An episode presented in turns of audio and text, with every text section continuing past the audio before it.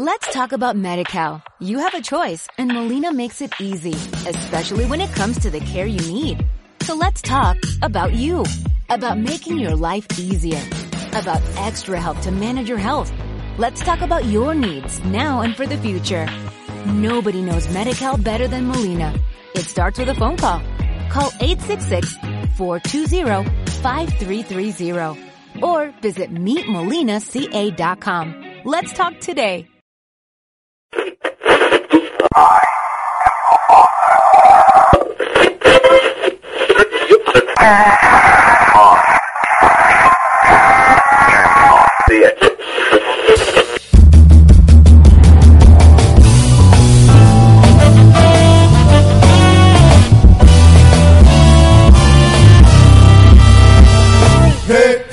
Desde alguna parte perdida en América, en los modernos estudios de Japanex Radio, es hora de dar comienzo a Geektástico.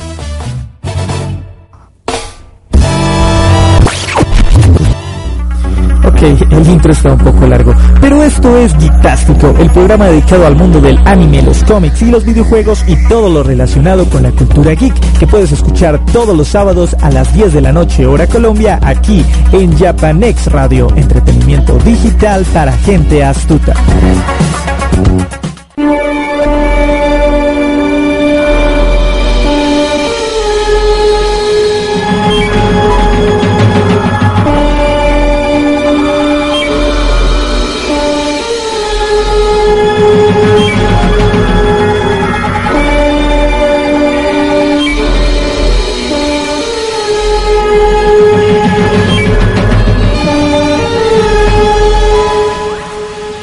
¿Cómo están? Bienvenidos a Geektástico después de una larga espera. Varias cosas, no se había pagado un servicio de internet, eh, había tenido problemas, tuve que cambiar de servidor, tuve que cambiar muchas cosas. Por fin, después de tanto tiempo, volvemos con este pro- programa dedicado al mundo del anime, de los cómics, los videojuegos, el cine y todo lo relacionado con la cultura geek. Un saludo para todos, una muy feliz Navidad, un muy feliz año, hoy muy felices Reyes, todas las cosas que tengo pendientes que no les había dicho desde hace desde todo el tiempo que no nos habíamos visto y ya por fin volvemos a nuestra programación habitual. Bueno, yo vuelvo a mi programación habitual de la emisora porque ya Panix Radio se ha seguido con sus programas, ha habido nuevos programas, por ahí he estado hablando con algunos locutores, con algunas personas y mirando todo lo que as- en este fin de año y este nuevo año en todo lo que es Japanex Radio. Entonces, bueno, tengo muchas cosas pendientes, tengo mucha información para darles, cosas sobre reseñas sobre Last Jedi, pero eso sí se las voy a dar después cuando vaya a hacer un especial de Star Wars que estoy preparando, eh, que va a ser bastante largo porque va a ser con las películas, va a ser con el nuevo canon, con el antiguo canon, con el universo de leyendas, con el universo expandido y ahí les voy a hablar sobre el episodio 8, también sobre algunas otras películas como Liga de la Justicia, también cuando les hago un especial ya sobre superhéroes, así como hice el de Batman en sus comienzos, voy a tratar de hacer uno de la Liga de la Justicia o de algunos héroes en particular para ir hablando héroe por héroe para ir poder ir haciendo reseñas. También tengo muchas películas ahí en el tintero, pero van a ir a medida que vaya avanzando el programa va a medida que vayamos avanzando en el año voy a ir haciendo más programas en los cuales voy a estar tocando todos estos temas. Entonces primero quiero confirmar que sí me estén escuchando bien. Denme un segundo mientras revisamos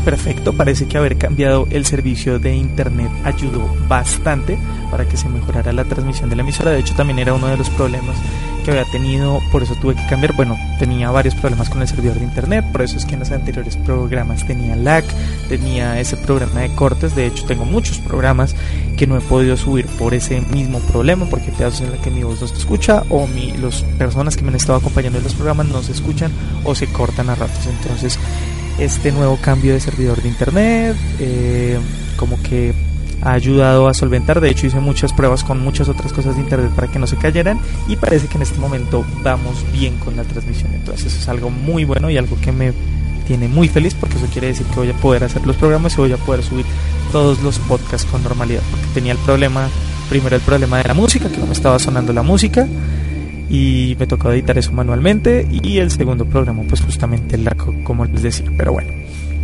No les voy a hacer resumen de noticias el resumen de las noticias se los hago la otra semana y mientras tanto vamos a adentrarnos de una vez en el tema les voy a hablar de eh, un libro y dos adaptaciones de películas que ha tenido este libro eh, que la primera adaptación fue dirigida por Stanley Kubrick y la segunda fue producida por el escritor del libro para que no se le mal. Es una historia bastante larga se las voy a ir contando a poco. Entonces, ¿de qué les voy a hablar? De The Shining, El Resplandor, un libro escrito por Stephen King, el cual narra la historia de la familia Torrance, la cual va a quedar cuidar un hotel, el Hotel Overton, y mucha historia, muchas cosas malas han pasado, un montón de situaciones involucradas con mafias, con asesinos, con políticos y una amalgama de personajes que hacen que el hotel se convierta en una entidad en sí misma. Entonces, eh, la novela fue una de las primeras eh, escritas por Stephen King. La escribió a raíz de un viaje que hizo junto con su familia cuando ya estaba alcanzando em, una cúspide en su carrera, cuando ya estaba empezando, empezando su carrera. Em, se puso a viajar por hoteles. De hecho, estaba buscando inspiración, tenía como un bloqueo de escritor y se puso a buscar algunos hoteles en los cuales poderse quedar para tener algún poco de inspiración en sí. En un principio lo hizo como lo hizo como como manera de relajación, como para poder distanciarse de todo y poder escribir con calma. Pero em, al quedarse en este hotel, que ya les digo más o menos cómo se llama, porque no me acuerdo cómo se llama, el hotel. Bueno, se los debo, ya ahora más tarde se los digo. Eh, al quedarse en este hotel junto con su familia, eh, la situación de opresión justamente les pasó que empezó una nevada, no había muchas personas en el hotel y prácticamente tenían todo el hotel solamente para la familia King, que en ese momento se componía de la esposa, del hijo de Stephen King, creo que ya tenían los dos, creo que ya tenía dos hijos de Stephen King y pues el propio King. Entonces, eh, tener un hotel para ellos solos, tener tanta calma y tanta tranquilidad también iba afectándolos de a poco, porque también era un ambiente un poco triste, un poco lúgubre, porque al no estar un hotel lleno, cuando iban a cenar, em, podían ver, bueno, comían solo en solos en el comedor del hotel, que era un comedor gigantesco en el cual lo único que había era una mesa donde se sentaban los cuatro y alrededor un montón de mesas, cubiertas y sillas y todo eso. Entonces esta sensación de soledad eh, ayudó a pensarle a King con qué pasaría en una situación donde el encierro se juntará con muchas otras cosas. Entonces,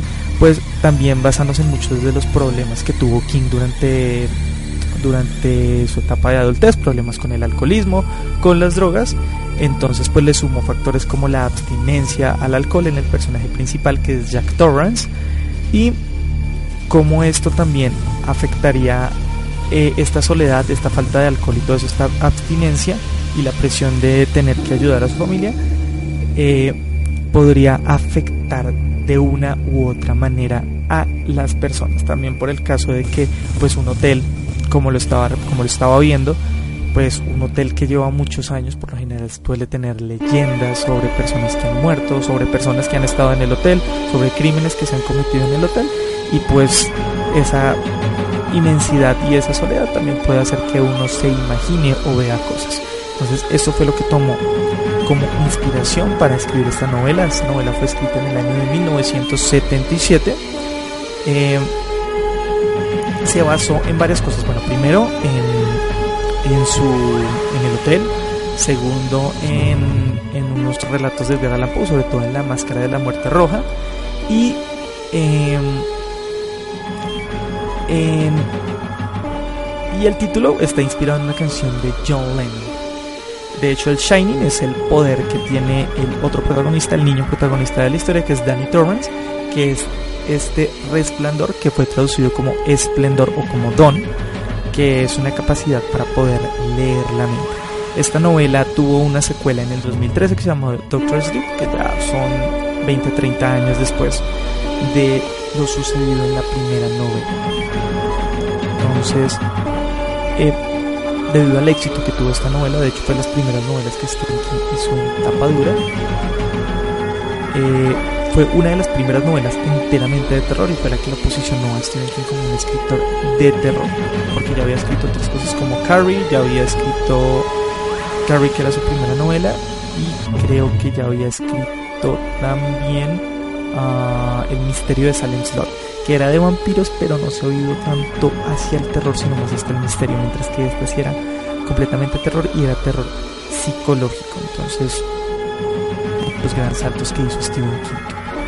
Ah, el éxito fue tanto, porque ya Stephen King estaba alcanzando un nombre, que en 1980, solo tres años después de su publicación, el mítico Stanley Kubrick realizó una película adaptando la novela hablaremos más adelante porque hay ciertos aspectos de esta adaptación de la novela que difieren mucho de la historia principal del libro. Entonces, eh, Stanley Kubrick para su producción contrató a otro de los míticos actores de Hollywood, que es Jack Nicholson, para que hiciera el papel de Jack Torrance, y a Shirley Dubai para que hiciera el papel de la esposa de Jack, que es Wendy Torrance, y a Danny, Danny Clyde, Danny, bueno, también se llamaba Danny, igual, el actor igual que en el libro se llamaba Danny, para que fueran los tres protagonistas de esta película, lo cual lo sitúa en una misma situación y es una de las películas de culto, se podría decir, dentro del mundo del cine, una de las obras maestras de Kubrick, considerada por muchos,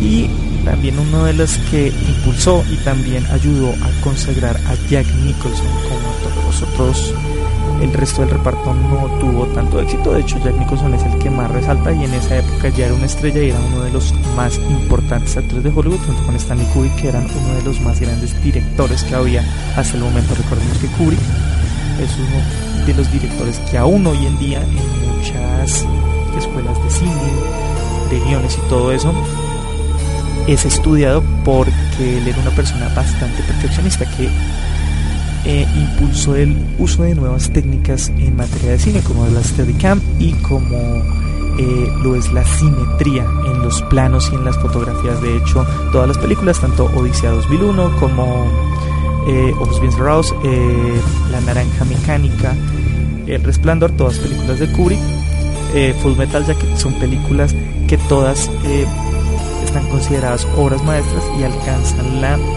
categoría de películas de culto. Entonces eso como una primera adaptación que se le hizo a esta novela. La película tuvo mucho éxito en su época, ya si uno la analiza dentro del contexto actual, sí tiene algunos errores, pero eso sí ya lo vamos a ir hablando más adelante. Y en el año 2013 tuvo una segunda adaptación en forma de miniserie de televisión debido a que hubo unas diferencias creativas entre Stanley Kubrick y Stephen King por eh, la utilización de sus, personajes y la cómo fueron plasmados sus personajes dentro de la novela, dentro de, dentro de la película. Entonces, a Stephen King no le gustó nada, de hecho tuvo ciertas peleas con King, es la película la película que más odia Stephen King sobre una adaptación de uno de sus libros, pues por eso en 1997 junto con el director Mick Garris decidieron hacer una miniserie para televisión eh, de tres capítulos, si no estoy mal, cada capítulo de más o menos 90 minutos, en los cuales empezaron a relatar bien la novela y esta vez de una manera más fiel al libro. Esta eh, no tuvo tanto éxito, pero pues igual es una versión interesante para ver de esta adaptación. Voy a hacer una pequeña pausa musical ya regreso con más. segundo.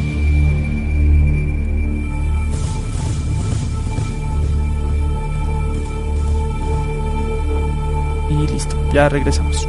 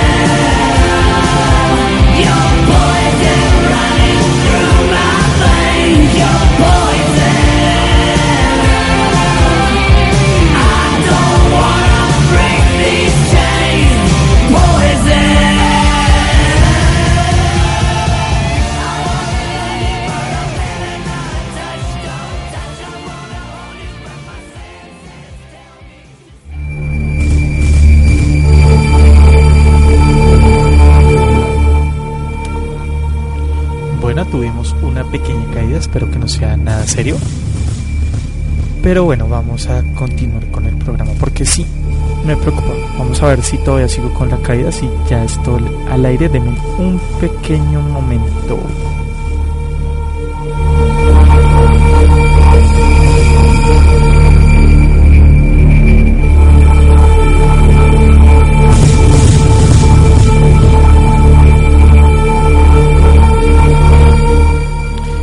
Faltan los problemas durante las transmisiones, es algo como un karma.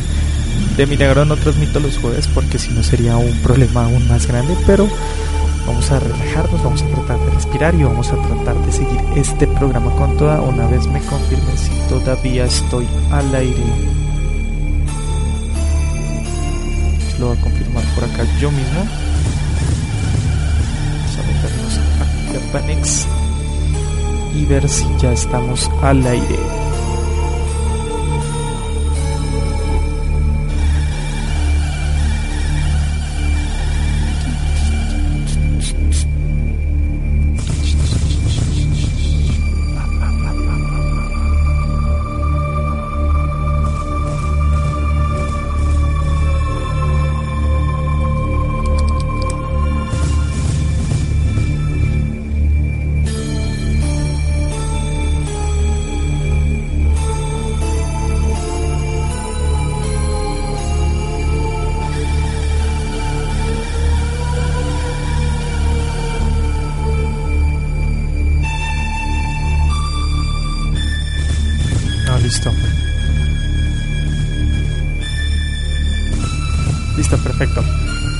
Entonces vamos a seguir ya con la transmisión. Eh, momento, momento, momento. Momento, momento. Listo, entonces para poder analizar bien el resplandor vamos a empezar por partes y una de las partes más importantes que vamos a analizar son los personajes, que es ya lo más importante de la trama. Vamos a empezar primero con Danny Torrance, que es el protagonista principal, por así decirlo, porque es el niño que gracias a su habilidad va a tratar de hacerle frente a este hotel. Tiene estos poderes, este resplandor, el cual le permite eh, leer mentes y también tiene como una especie de. Esto hace que estas manifestaciones se vuelvan cada vez más fuertes y cada vez más corpóreas. Ah, hay varias cosas que tiene el hotel, que son como puntos de interés eh, que tienen bastantes repercusiones y son los principales antagonistas dentro de la novela. Entonces, pues esto no es spoiler, la novela es de hace como es de hace 40 años más o menos, ya, ya, cumplió 40 años, 30, casi, sí, ya cumpliendo casi 40 años.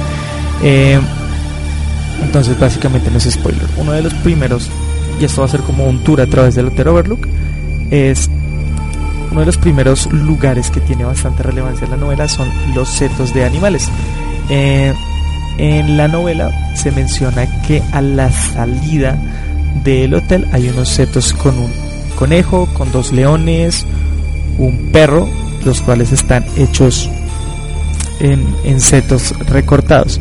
En un principio también se le advierte a Dani que no se acerque a estos setos porque al parecer estos tienen vida propia. En algunas algunos personajes de la novela cuando están ya en ese proceso de de ir cayendo de a pocos en esa espiral de locura van viendo cómo estos setos se mueven y tratan de atacarlos.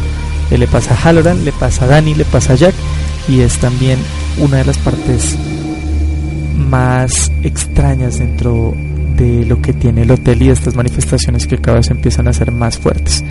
El segundo lugar es el parque para niños que está justamente al lado de los setos, donde Dani piensa que alguna vez un niño pudo haber muerto ahí, no se da a entender si sí o si no, pero en uno de, sus paseos está jugando en el parque y eh, por poco se queda atrapado, casi pierde la vida eh, en un túnel hay en ese parque para niños. También eh, tanto Jack como Halloran han visto cosas en esa en esa en ese parque de juegos. Em, la siguiente que es relevante en la novela es el parque de Roque, que mm, el Roque es un deporte como el cricket que se juega con un mazo gigante, que eh, en el cual también al parecer ha muerto gente, en el cual eh, también eh, es algo bastante extraño dentro del hotel. Y justamente el palo de roque es una de las armas que va a utilizar más adelante Jack para tratar de atacar a su familia que en la versión de Kubrick fue reemplazada por un hacha. Eh, otra de los lugares muy importantes es el salón de baile, donde eh, hay un reloj de pared del cual también hace que tanto Dani como Jack vean algunas cosas poco usuales y Jack es el que más experimenta porque justamente en el salón de baile es donde queda el bar y donde él eh, empieza a imaginarse que está hablando con un barman y empieza a imaginarse que está en una fiesta gigante donde todas las personas que están ahí, incluido el antiguo eh, vigilante del hotel, lo incitan a que mate a su familia, bueno, a que en cierta medida que los que los corrija para que le puedan hacer caso, pero la corrección más fácil es asesinarlos. El antiguo eh, celador del hotel eh, se suicidó, de hecho se lo explican en un punto de la novela. Después de asesinar a su familia, cogió una escopeta y se voló los sesos. Entonces es, aparece después como un mesero dentro del hotel y empieza a incitar a Jack para que corrija a su familia y en cierta manera para que los vaya matando. Otro de los lugares importantes es la habitación 217, que es una habitación donde una señora bastante elegante, la cual era una persona bastante importante en la vida cotidiana, eh, encontrará su muerte después de eh, suicidarse en una tina, después de haber sido dejada por un amante en mitad de la noche en el hotel.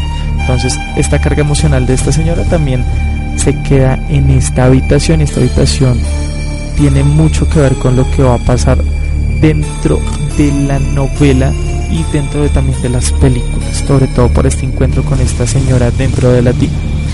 Eh, por último está la habitación presidencial, que es una habitación donde se quedaron varios presidentes de Estados Unidos y donde fueron asesinados miembros de una mafia por un ajuste de cuentas, los cuales fueron, les dispararon dentro de la habitación y mm, dejaron cubierto con sangre y sesos por todo lado. De hecho, una de las visiones que tiene Danny y Jack ven estos sesos y ven todo este tipo de cosas. Eh, también está la caldera, que la caldera también es un lugar muy importante dentro de la novela porque es como el corazón del hotel y es una de las razones por las cuales contratan a Jack, porque como están en el invierno, Jack tiene que estar constantemente calibrando esa esa caldera. Si no lo hace, eh, la caldera podría explotar y si la apaga, entonces se podría congelar y podría dañarse todo el mecanismo. Entonces por eso es necesario que haya una persona vigilando esa caldera. Ah,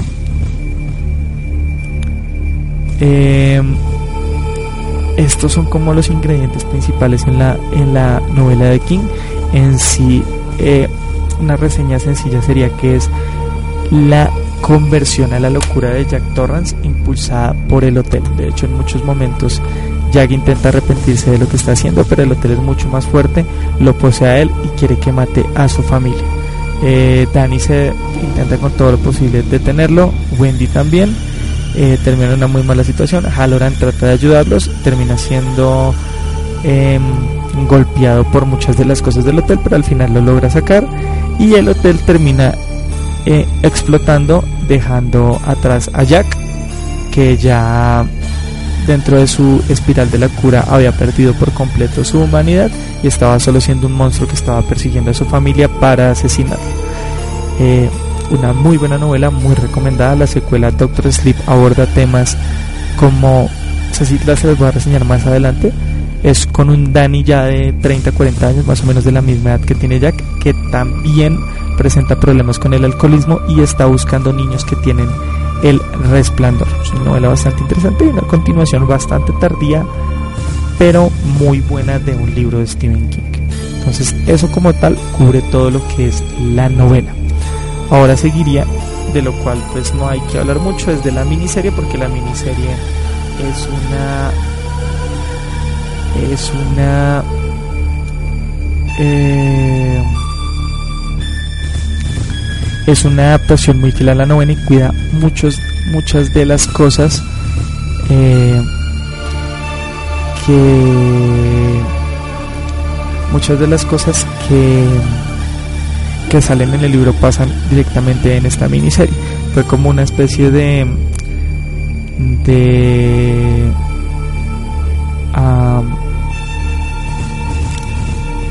de venganza, por así decirlo, contra Stanley Kubrick por no haber hecho la novela fiel. Entonces pues es básicamente el mismo argumento de la miniserie. Ahora, va la adaptación de 1980 que hizo Stanley Kubrick. Stanley Kubrick, como les digo, es uno de los más grandes directores que tuvo Hollywood.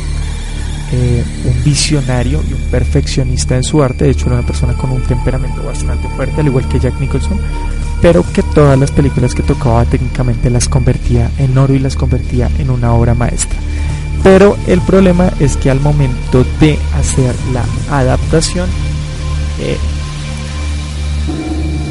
cambió por completo todas las cuestiones en cuanto a contenidos, en cuanto a personajes, se tomó muchas libertades.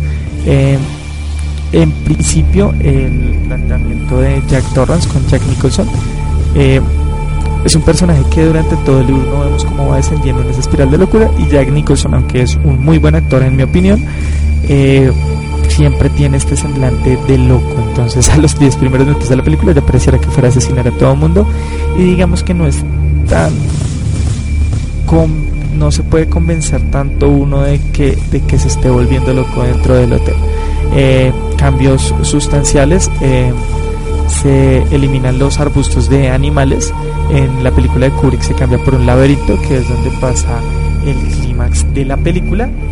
Ah, se cambia eh, la habitación 217 por la habitación 237 eh, por alguna extraña razón. De hecho, también la escena dentro del baño cambia porque dentro de la escena del libro, tanto Jack como Dani se encuentran con la mujer que los intenta asesinar. A Dani lo intenta estrangular y a Jack también lo intenta atacar y este sale corriendo y termina llorando por fuera de la puerta. Mientras que en el, la película de Kubrick, eh, Jack tiene un encuentro con una mujer bastante bella, la cual empieza a besar, pero cuando se da cuenta está besando es una anciana que está descompuesta por completo que se empieza a reír de él. Entonces este es como también uno de los cambios. Hay eh, el cambio por el hacha, por el mazo de croquet, es bastante sustancial porque digamos que en el caso del palo de croquet se daba la oportunidad de que Jack pudiera golpear a su familia, pero que su familia como tal pudiera salir a salvo de todo esto en cierta medida con huesos magullados, pero no muertos si no le lograba dar un golpe certero en la cabeza. Mientras que con el cambio del hacha, si era que si los tocaba o los llegaba a ver con el hacha, ya estarían acabados para siempre. Eh, caso de Dick Halloran, eh, Dick Halloran es un personaje bastante importante dentro de la novela, justamente porque ayuda a Danny en el clímax para poderlo sacar de la mansión, se enfrenta contra Jack, es mal herido y a la final se logra enfrentar contra muchas cosas, contra una tormenta de nieve, contra los arbustos de setos, contra el mismo Jack y contra el mismo hotel que quiere que termine el trabajo que no pudo hacer Jack de asesinar a la familia Torrance, pero a la final Dick logra salirse con la suya y llevarse a la familia lejos del hotel. Mientras que en la película de Kubrick, Dick Halloran pasa también por un viaje bastante parecido, pero cuando llega al hotel eh, es asesinado por Jack eh, solamente al llegar y es como una distracción para que Danny y Wendy puedan escapar. Eh, en el final, en el epílogo, pues una de las escenas más memorables que tiene la película de Kubrick es la escena final donde Jack está persiguiendo a Danny a través del el laberinto y Danny le da un esquinazo haciendo que Jack termine perdido dentro del hotel y muera congelado. Mientras que en la novela eh, Jack muere en el sótano del hotel tratando de apagar la caldera que explota llevándose a él y al hotel por delante. Entonces es bastante un cambio. No se da mucho mucho énfasis en los problemas que tuvo Jack con sus con sus padres, familia, con los problemas que tuvo en la universidad. Obviamente pues es una película, no se puede adaptar todo ese tipo de cosas, pero sí manejan temas como el alcoholismo y todo este tipo de cosas de una manera muy bien hecha. Eh, en mi opinión personal, a mí la película de Kubrick no me gusta, no tanto porque no sea buena, es una película bastante buena, pero sí tiene uh, algunos problemas como lo que les digo, como el casting que eh, aunque son, eh, son actores bastante reconocidos, Jack Nicholson en el papel de Jack Torrance, eh, la cuestión de que siempre tenga cara de loco como que cambia un poquito las cosas. la cuestión de Wendy, Wendy en el libro la retratan bastante atractiva, rubia, o verde, mientras que en en la película se contrató a la actriz Shirley Dubai, que en mi opinión es una muy buena actriz, pero tiene eh, tiene eh, tiene una apariencia bastante bastante no desagradable sino desesperante dentro de eh, dentro de la película el papel que hace Shirley Dubai es bastante lastimero, da bastante fastidio verla, de pronto será la intención de Kubrick, pero también si uno mira los detrás de cámaras, Kubrick era bastante, bastante, eh, ¿cómo decirlo? Bastante déspota, justamente con, con la actriz Shirley Dubai, al punto de hacerla llorar en varias ocasiones, al punto de hacerla eh, casi desistir, pero pues se supone que lo tienen que como lo entendió Shirley Dubai es que eh,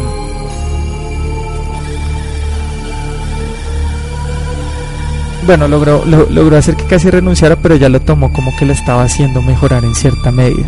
Eh, acá hay una cuestión que es que tiene también algunos problemas de continuidad respecto a um, algunas tomas que están mal hechas aunque Kubrick se supone que se se,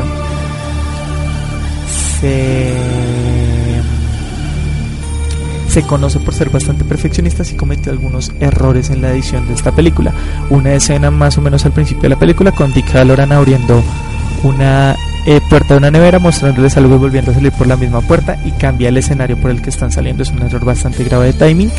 Y también una escena con el tapete del el hotel que cambia en algunas escenas de la película que también, aunque Kubrick dice que es por cuestiones del hotel, son más errores de edición que tuvo la película, como si hubieran escenas que habían tratado de meter en la película, pero que al final eh, hubieran quitado.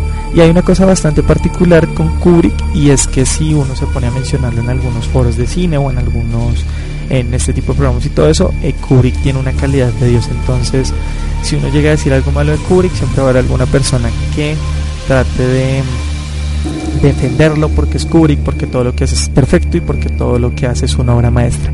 En cierta manera sí, pero también hay que tener en cuenta que es una persona y como todas las personas pueden cometer errores y que por más que sea una persona una leyenda dentro del cine, son cosas que que le pueden pasar a cualquiera y no está exento de que cometa ese tipo de errores. Uno de los errores que sí cometió fue haberse peleado bastante con Stephen King para que fuera una de las películas que más odiaba. Entonces aquí unos saludos, saludo a Kaisers y sí, definitivamente ah, la película a mí tampoco me gustó, me la vi después de leer el libro y después me vi la miniserie. La miniserie tampoco es que sea buena, yo me quedo más con el libro.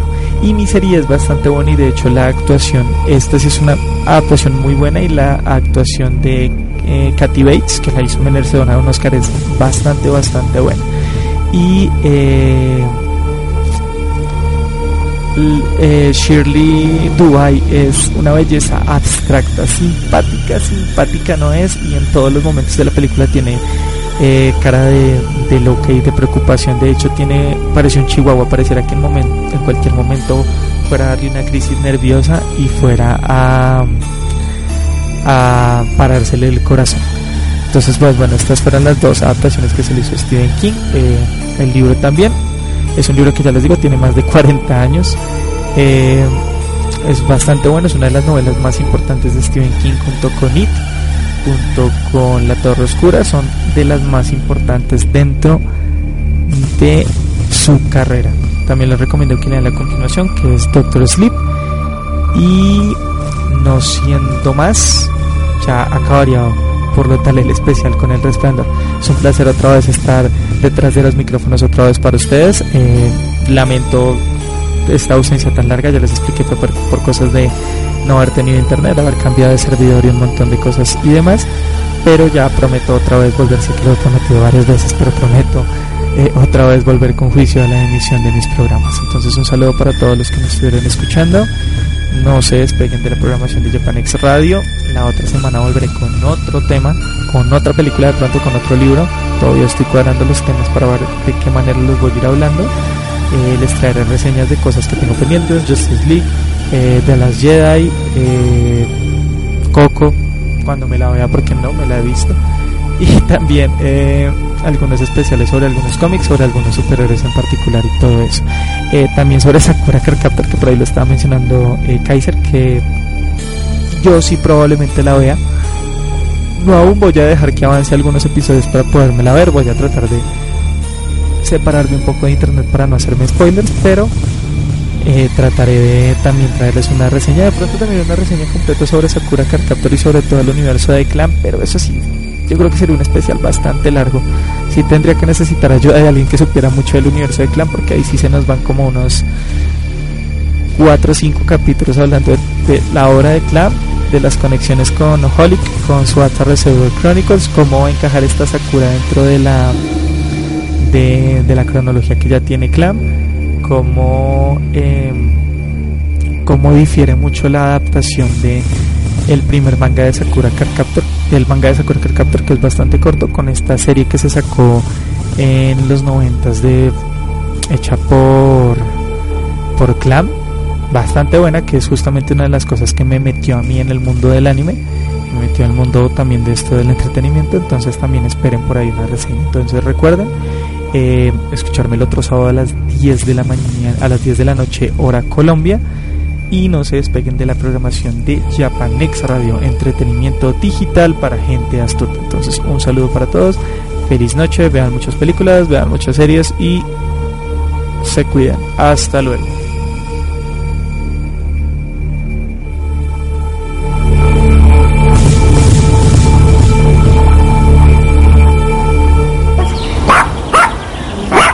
Usted. ¿Yo? Sí, usted, el del perro. ¿Está cansado de temer que le roben cada vez que sale por el pan?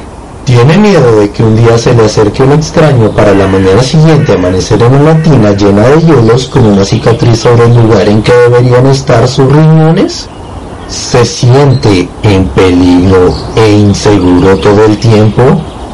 No, no realmente. No, manchas. ¿Qué hiciste, idiota? ¿Se siente inseguro? Sí, claro que me siento inseguro. Pues ya no se preocupe más. Le presento el sistema de seguridad más eficiente en la galaxia más cercana. Sistema Seguro Stage, el SSS 450 que para su facilidad viene de un cómodo collar. ¿Conoces el collar? Ya está, está bien, yo me lo coloco. Hecho a base de fibra de Baxtino que le asegurarán que su SDSS 450 sea prácticamente indestructible. Este sistema de seguridad evitará cualquier posible daño contra el portador 24-7 y además es de por vida, pues no se lo podrá quitar. ¿Qué? ¿Saben lo que significa? Exacto. Pueden hacer un pago único de 480 Wild dólares o pagar cómodas mensualidades de 80 por el resto de sus vidas.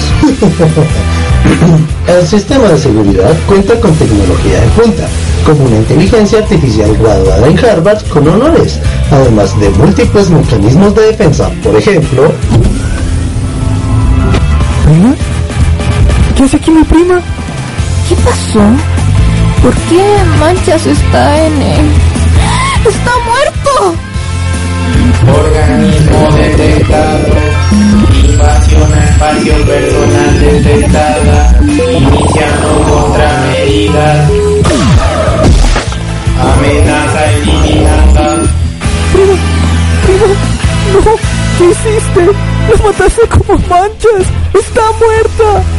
Obviamente también es capaz de detectar armas que puedan ser un peligro. Señor, ¿acaso usted vio una pelota de béisbol caer por aquí? Base detectado. Nivel de amenaza gamma. Comenzando desintegración. No, espera. No lo mates. No. no. Entendido. ¡Mis brazos! ¡Mis brazos! ¡Me cortaste los brazos! Y la característica más llamativa del SSS 450 es su capacidad de adaptarse al estilo de vida de su portador para mantenerlo seguro. Se adapta tanto que se vuelve parte íntegra de él. Analizando. La autonomía del organismo resulta un problema para su seguridad, procediendo a la eliminación de la voluntad del individuo. ¿Qué? Limpieza finalizada. Control sobre el individuo completada, procediendo con plan de conquista. Y con un pequeño pago extra de la libertad de su especie les podemos garantizar su seguridad. Sistema Seguro Stage 450 es su mejor opción en cuanto a su bienestar y la de su especie. Llame y ordene uno para usted y para su familia ahora mismo. Marque el teléfono 0801313 Lolis y presúmale a sus conocidos su nuevo sistema de seguridad. Llame ahora. Tan solo quedan 3 mil billones en existencias en su región planetaria. Llame ahora.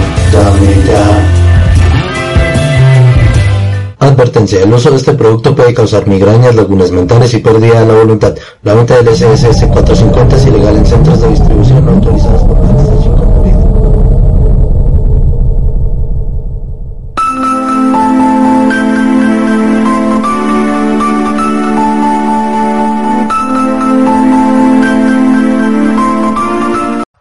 talk about MediCal. You have a choice and Molina makes it easy, especially when it comes to the care you need. So let's talk about you, about making your life easier, about extra help to manage your health. Let's talk about your needs now and for the future. Nobody knows MediCal better than Molina. It starts with a phone call.